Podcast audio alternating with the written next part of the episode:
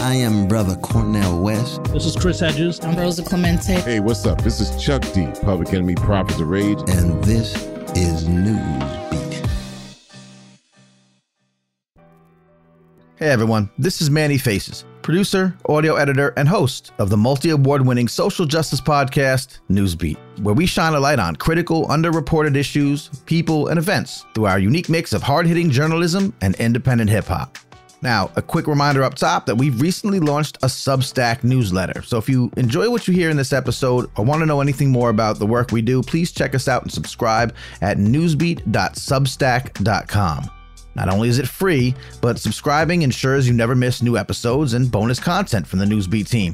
And as always, please feel free to rate us, review us, and subscribe wherever you listen to your favorite podcasts. Apple, Spotify, Stitcher, we're in all the places. Now, we're huge fans, obviously, of the idea of criminal justice reform. I mean, we've covered America's mass incarceration crisis and many multiple aspects of the institutionalized systemic racism that continues to fuel it pretty much from our outset. Now, this episode shears away the glitter and pizzazz and altruistic shine of popular, so-called bipartisan criminal justice initiatives to expose the brutal, infuriating truth that many of these are nothing more than false promises, shams, smoke and freaking mirrors that support, perpetuate, and even protect and expand that very infrastructure of inequality and racism fundamental to sustaining the world's largest prison state. And of course, its horrific impact on communities of color. Breaking this all down for us are two renowned experts, Kay Whitlock and Doctor Nancy A. Heitzeg, co-authors of the incredibly enlightening and insanely enraging book, Carceral Con, The Deceptive Terrain of Criminal Justice Reform. I gotta say personally for myself and the rest of the Newsbeat crew, as I mentioned, we've been covering this stuff for a good long time, and this book was one hell of an eye-opener. We learned a ton. In fact, the title of their book sums up this sick charade so well that we incorporated it for this episode's title. So here it is. This is Carceral Con Job, the Bipartisan Criminal Justice Reform Swindle. The prison industrial complex, as we talk about, which is that complex network of public and private interests that benefit from and are deeply involved in supplying, promoting, and constructing the criminal legal system in this country, has expanded exponentially in this country, especially since the nineteen seventies. We're at a place where, in terms of incarceration in uh, the United States, we have about four percent of the world's population, and we have about twenty percent, perhaps a little more, of the world's incarcerated people. But even more interesting than that, the Prison Policy Initiative recently published a report in which they looked at the incarceration rates of every state in the United States. Virtually every state in the United States has a higher incarceration rate than every other country in the world. To give people a context of the incredible acceleration of these rates, in nineteen seventy, there were two hundred thousand people in prison and jail in the United States. Today, there's two point three million. The rate of incarceration now is about five times higher than it was historically. Historically, it was one hundred per one hundred thousand. Now it's about five hundred per one hundred thousand. If we look at prison, if we add jail to that, it's about seven hundred per one hundred thousand. Nowhere in the world incarcerates as much as we do.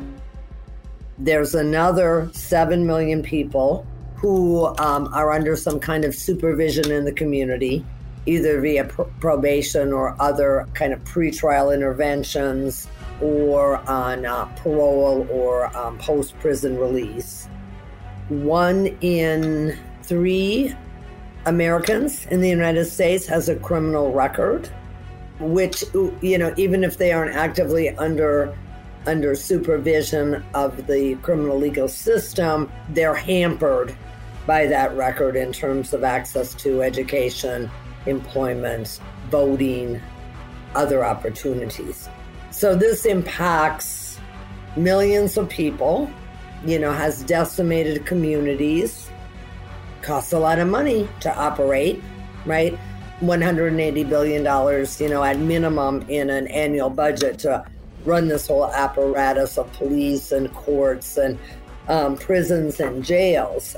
And so that's another important piece of the prison industrial complex, the money associated with this and the extent to which money is always reinvested in the system, even though money under our neoliberal austerity regime, right, is really unavailable for anything else, unavailable for education, healthcare, housing, and so on. So, yeah, it's a behemoth, and it's a behemoth that is really now a crucial part of our political economy. The thirteenth Amendment is thought to have abolished slavery, but it actually, in a sense, solidified it with a loophole that allowed servitude to people who were convicted of crimes. This was largely used as a means to control newly freed slaves, and it has evolved into what we call today the criminal justice system.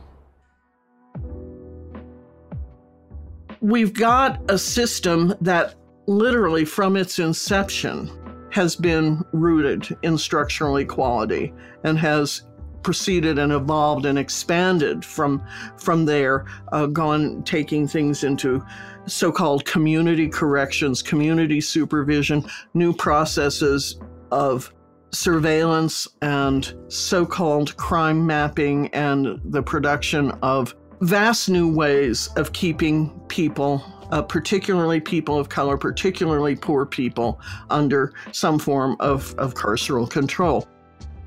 That is a system that, as the great carceral geographer Ruth Wilson Gilmore says, capitalism requires inequality, racism enshrines it.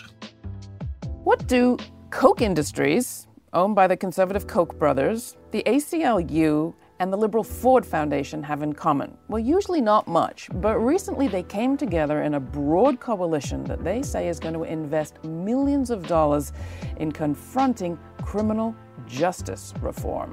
They're worried about overcrowding, they're worried about innocent people behind bars, and there's probably more to it too. And one of the things that we've noticed is wherever capital wields a big stick, that is a big stick against worker organizing, a big stick against good pay and benefits. Wherever capital wields a big stick, the all-purpose use of prison, prisons is more prevalent. Mm-hmm. That also means wherever inequality is deep, the use of prisons is more prevalent. So the United States is first, Russia is second, the U K is third, and so forth. What we have in the reform agendas that have been pouring forth since, really since about two thousand ten, coming forth in a, a sort of organized, brokered, philanthropy-driven way. What we have are promises and rhetoric that seem to indicate that the reforms being made will somehow correct these structural inequalities and structural forms of violence. They do absolutely no such thing. They actually reinscribe them. But what we have then is a sort of public relations campaign convincing people to take criminal justice reforms that leave structural racism, poverty, gender violence, and ableism intact. And that's kind of the unspoken substitute for civil rights, for other forms of structural regard and equality. That's quite a con game. One important point to mention that the, the growing public discontent. Never before in American history has there been an uprising like this, exactly like this, where you have huge numbers of people coming out every single day in every single state in the country. And it's particularly noticeable because it's almost completely spontaneous. Usually big demonstrations take months of planning, publicizing, getting permits. These ones are just, hey yo, meet me outside in five minutes, and people are there. Since starting in Minnesota after the murder of George Floyd, these protests for Black lives have spread like nobody could have imagined. As the public becomes more aware of both the scope of the system and the horrors within it. I mean, I'm going to say especially early twenty-first century, rising concern about the system and calls for reform. Night after night, we've watched hundreds, even thousands of people fill this area of downtown Atlanta. We're now past curfew, so the streets are clear, but the National Guard remains. But I've spoken with dozens of protesters, Lester, who tell me this is not their first time pushing for police reform. They've done it before, some of them for years, and that, they say, is why they've had enough.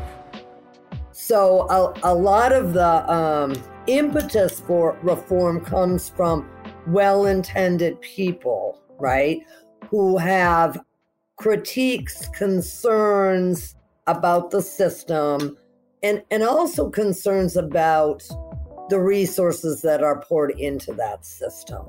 So that's an important, I think, starting point. And, and then what we see is really um, a hijacking of that good intention, you know, and part of the the con game then from the, you know, so-called bipartisan coalition of reform is an attempt to convince well-intended people that there are actual efforts underway that will reduce the system, will somehow, quote unquote, improve the system.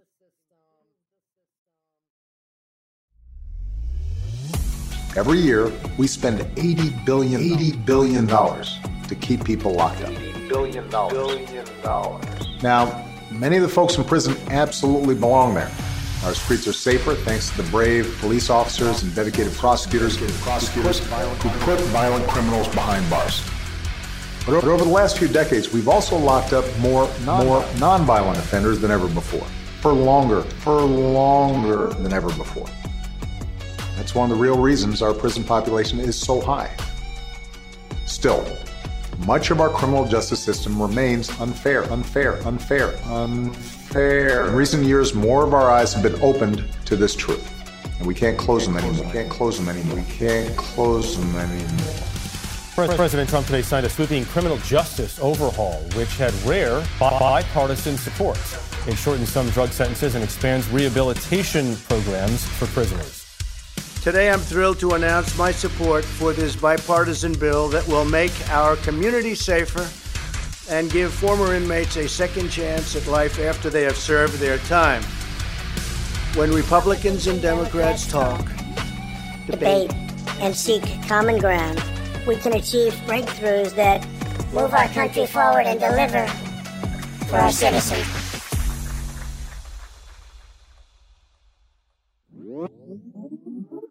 Clearly, reform seeks to, it says it's responding to the concerns and the outrages. And some of the partners in reform may actually mean that. But in fact, the reforms, if you look at impacts rather than intentions over time, there are a number of problems with that. We're talking about a series of elite brokered reforms by philanthropic, economic, political elites to address the problem. And even though these groups are framed as bipartisan, and to a certain extent they are, the real bipartisanship sort of centers around neoliberalism, the idea of free market values, of slashing any semblance of a social welfare commitment and system, privatizing public goods and resources, replacing structures of civil rights with a sort of ethic of entrepreneurism. That kind of power, that kind of elite power, is always going to protect itself, even when some of the partners really halfway care about something. But the fact of the matter is that the right has always had the sort of hand of limitation on what's possible through some of these agreements. So even the liberal centrist partners never set out, you know, whether they're N double A C P, A C L U, the Center for American Progress, which I would class as, as almost completely neoliberal. Uh, some of these groups, They, they care about some of the issues, but they're certainly not going to go to structural, social, and economic and environmental change They're not going to go for really shifting priorities in a broad public way. They'll say that they're they're working to reduce uh, disparities, that they're working to reduce criminalization. But if we take a look behind the scenes, if we go into some of those half-truths and evasions, we will find that in sentencing reforms, for example, they're pitched as sort of release mechanisms, making punishment less harsh, more fair, uh, reducing racial disparities. Sometimes, yes, but the overall impact of the sentencing reforms is nowhere near sufficient to really begin to dismantle the apparatus of mass incarceration. More than that, hidden in some of these sentencing reforms will actually be provisions that expand criminalization, that actually uh, reorganize how certain crimes are dealt with. There are ways in which the release of people or so-called diversionary programs, uh, so-called community-based alternatives to incarceration actually expand the number of people who are caught in the carceral system, many of them who have not been formally charged with a crime, but they're placed under forms of supervision where, let's say, they may have a dozen, two dozen kinds of requirements that they have to make, and it can be jailed. They can be imprisoned for all kinds of technical violations. So what we have is a system of these broad bipartisan agendas of reform that are fueled by powerful public relations campaigns and gobbled up whole and uncritically by mainstream media, who just simply, in the guise of news reporting, will just report the talking points. One of the key pieces of many so-called reforms, especially those that claim that they're saving um, taxpayer money or are interested in justice reinvestment, is that, uh, you know, money is almost always poured back into the system. It's like this continuous feedback loop. You know, and let me mention a couple of items. I mean, one is certainly police reform. George Floyd's murder sparked strong demands for change. What do we want? What do we want it now? One year later, experts say police reform is sweeping through the country at an impressive pace. To see things that are occurring on this level, on a national level, and also taking place not only just at the local and state level, it, it's, it's amazing. And I'll be honest, it's about time. Lawmakers in nearly every state have introduced more than three thousand policing-related bills. More than thirty have passed new police oversight and reform laws since May twenty twenty. Common reforms include bans on chokeholds and neck restraints, updates to use of force and de-escalation policies, and new expanded body camera policies. In two thousand fourteen, a white policeman killed eighteen-year-old Michael Brown in Ferguson, Missouri. Brown was unarmed and shot six times. There was no video footage of the incident and no charges brought against the officer. Brown's family joined the call for all police to wear body cameras in order to hold them accountable for their actions. You see, the theory is simple. A recording camera has the power to change behavior for the better. Footage can increase transparency to the public, and in turn, it improves community trust in the police, right? Well, that's quite a heavy mission for one piece of tech.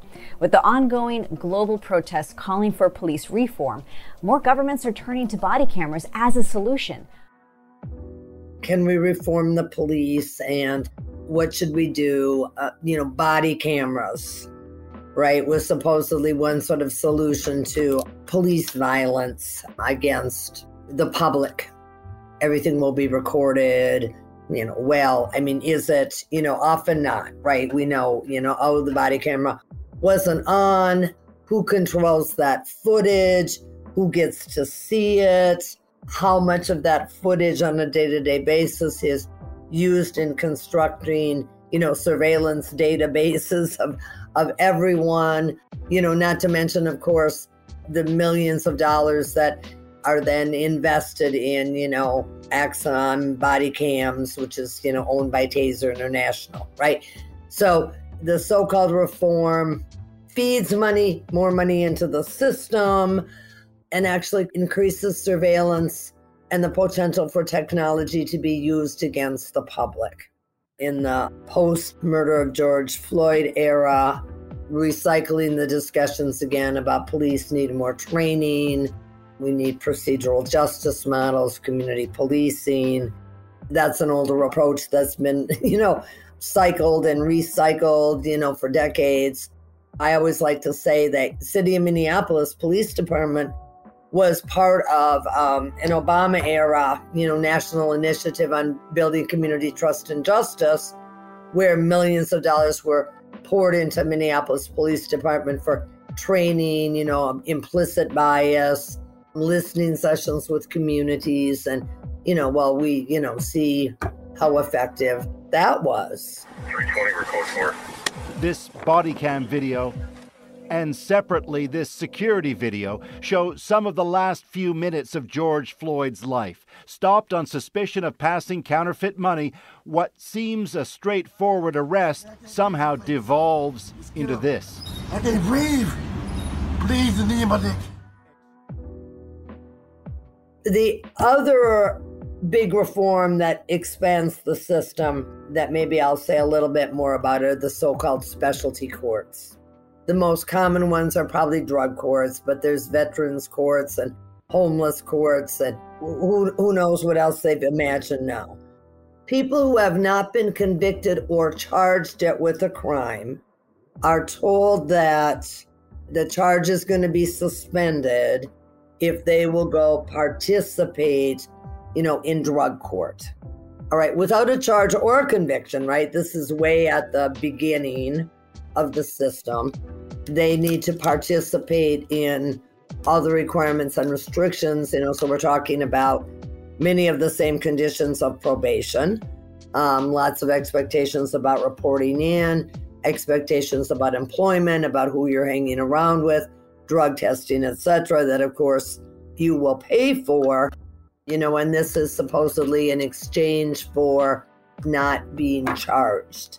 I mean, the, the reality is, is that these are people that prior to specialty courts wouldn't be charged at all. They would just be diverted completely from the system.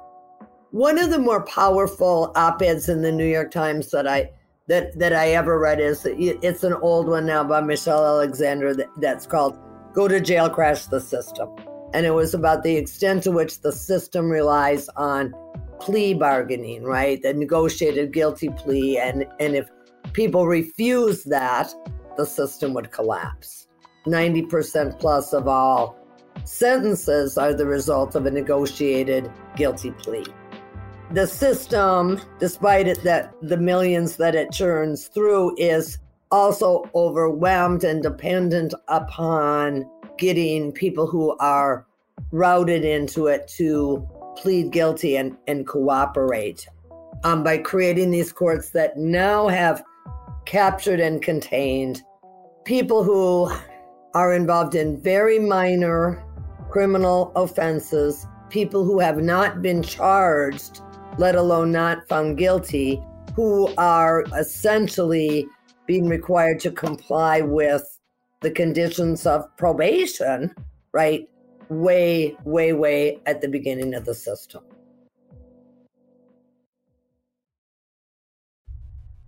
We see how criminalization arises out of an intrinsically racist and economically violent system.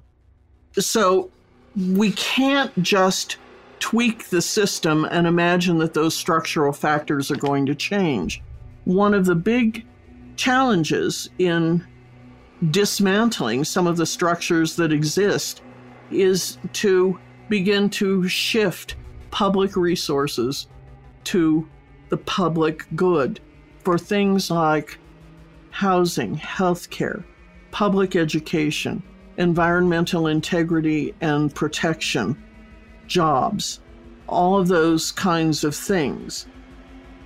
we've developed a system where where growing austerity, growing scarcity, the evisceration and gutting of social safety nets and basic programs that try to redistribute uh, some of the good things required for decent lives to everyone. What often gets lost in discussions of reform is the need to do that. Reform will try to convince you that it can do that, but it really can't, and it doesn't challenge austerity politics in any kind of way. It implies that somehow there will be this ability, if we sort of make a smaller, smarter, fairer criminal legal system, that that's going to do it. Not so. One of the things that's particularly pregnant with possibility right now is the idea of organizing in an abolitionist way across movements for social and economic justice, environmental justice, reproductive and gender justice, disability justice, all of that kinds of things. There's so much that unites all of us across these movements. You know, part of the repressive role that a carceral society, that policing and confinement play uh, in that, the, the sort of hemorrhaging of resources for social goods, while those resources are poured more and more into policing and militarization and means that try to secure a kind of social and economic stability for the elites, but wreak havoc with the lives of poor people and a growing number of people who aren't in the ranks of the impoverished now, but who are constantly teetering on the edge.